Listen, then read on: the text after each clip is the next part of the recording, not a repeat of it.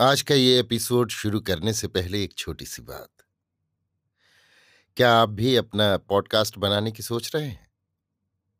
तो anchor try कीजिए। ये पॉडकास्ट बनाने का सबसे आसान तरीका है। नंबर एक, ये फ्री है।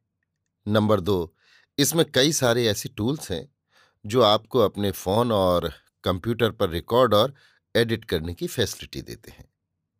नंबर तीन आप अपने पॉडकास्ट को डिस्ट्रीब्यूट भी कर सकते हैं, जिससे इसे स्पॉटिफाई और दूसरे प्लेटफॉर्म पर सुना जा सके। तो डाउनलोड कीजिए फ्री एंकर ऐप या विज़िट कीजिए एंकर डॉट एफ़ पर अपना पॉडकास्ट स्टार्ट करने के लिए। ये तो थी एक छोटी सी जानकारी, और अब शुरू करते हैं एपिसोड का सिलसिला। तो आज के एपिसोड में लीजिए सुनिए आचार्य चतुर्सेन शास्त्री के लिखे उपन्यास सोमनाथ के नब्बेवें भाग खंभात को मेरी यानी समीर गोस्वामी की आवाज़ में। खंभात गुजरात का वैकुंठ कहलाता था। वहाँ की प्रकृति शोभा अपूर्व थी। प्रकृति और कला दोनों ही के संयोग ने इस कल्याण नगरी को गुजरात का शिरोभूषण नगर बना रखा था। नगर का बहुत बड़ा विस्तार था। महत्वपूर्ण समुद्र तट होने के कारण उसकी व्यापार महत्ता और बढ़ गई थी। अरब और रोम के व्यापारी जहाज़ खंभात ही के द्वार पर भूस्पर्श करते थे। देश विदेश के वणिक व्यापारी यहाँ सदैव बने ही रहते थे। समुद्र तट की तर गरम वायु, तरंगित समुद्र की सुषमा और जलथल के पक्षियों का कलरव एवं पुष्पों की गंध, केला, नारियल, आम आदि वृक्षों की सघन घन छटा देखते ही बनती थी। सांधबेला में अस्तंगत सूर्य किरणों की लालिमा अकथ शोभा विस्तार करती थी। नगर में अनेक उपवन ताल, बावड़ी और रमणीय स्थान थे। वहाँ के लोग भी अत्यंत संपन्न, सुरुचिपूर्ण, स्वच्छ और सभ्य थे। नगर की समृद्धि इतनी थी कि वहाँ के व्यापारियों की हाट में हीरा, मानिक, मोती और मोहरों के ढेर लगे रहते थे। अरब समुद्र से निकलने वाले गजमुक्ताओं की उन दिनों खंभात ही सबसे बड़ी मंडी थी। इस समय नगर का क्षेत्रफल पंद्रह गाँवों की सीमा में तीस मील तक फैला था। नगर के प्रांत में समुद्र तट पर भूरे रंग के पत्थर का एक दुर्ग था। दुर्ग बहुत विशाल और ऊँचा था। उसके चारों ओर की खाई साठ हाथ चौड़ी और इतनी ही गहरी थी, जो सदा समुद्र के जल से भरपूर रहती थी। धनी जनों की हवेलियाँ पत्थर की तथा सर्वसाधारण के मकान दो फीट की लंबाई वाली पैंतीस पैंतीस शेर की वजनी भट्टी में पकाई हुई समचौरस या लंब चौरस ईंटों के बने हुए थे। परंतु इस समय खंभात का गौरव स्वरूप देवाधिष्ठान अचलेश्वर महादेवालय था।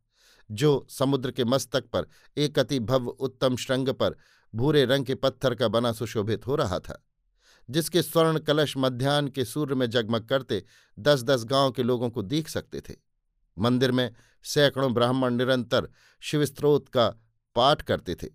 मंदिर का विशाल मंडप स्फटिक के खंभों पर आधारित था, जहाँ जगह जगह वेद, पुराण आदि के वाक्य तथा देव मूर्तियाँ खुदी हुई थीं। इसे कैलास मंडप कहा जाता था। मंदिर में प्रतिष्ठित शिवलिंग की प्रतिष्ठा सोमनाथ के बाद अग्रगण्य थी। लिंग के सम्मुख स्फटिक ही का विशाल नंदी था। देवता ही नहीं, देवता के पुजारी नृसिंह स्वामी की कीर्ति भी गुजरात में दिगंत व्याप्त थी। राजा और प्रजा दोनों ही उन्हें एकनिष्ठ ब्रह्मचारी और महापुरुष की भांति पूजते थे। नृसिंह स्वामी गत तीस वर्षों से देव सेवा कर रहे थे। उनके उन्नत ललाट और प्रसन्न मुद्रा देखते ही छोटे बड़े सब मोहित हो जाते थे। वे सभी की श्रद्धा और भक्ति के पात्र थे। इसके अतिरिक्त और भी अनेक भव्य देवालय थे, जहाँ के प्रत्येक प्रभात मध्यान्ह और संध्याकाल के स्तवन से समस्त खंभात नगर मुखरित हो उठता था। खंभात उद्योग शिल्प में भी वाणिज्य की भांति ही प्रख्यात था। हरेक वस्तु के पृथक पृथक बाज़ार थे। नगर का राजमार्ग बड़ा विशाल था। नगर दृढ़ प्राचीर से घिरा था। इसमें इतने बड़े बड़े बुर्ज व बड़े बड़े द्वार थे, जहाँ अंबारी वाले हाथी अनायासी निकल सकते थे। समुद्र तट, नगर से कोई पौन मील के अंतर पर था। वह अति विशाल और भव्य था।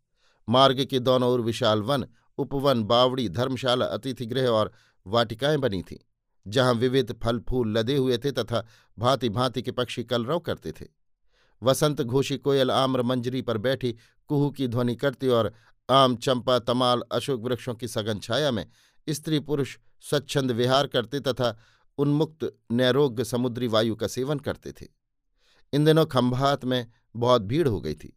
देवपट्टन के सब ब्राह्मण परिवार, सेठ, उनके परिजन और इधर उधर के भागे हुए लोग वहाँ भर गए थे। सैनिक भी बहुत थे।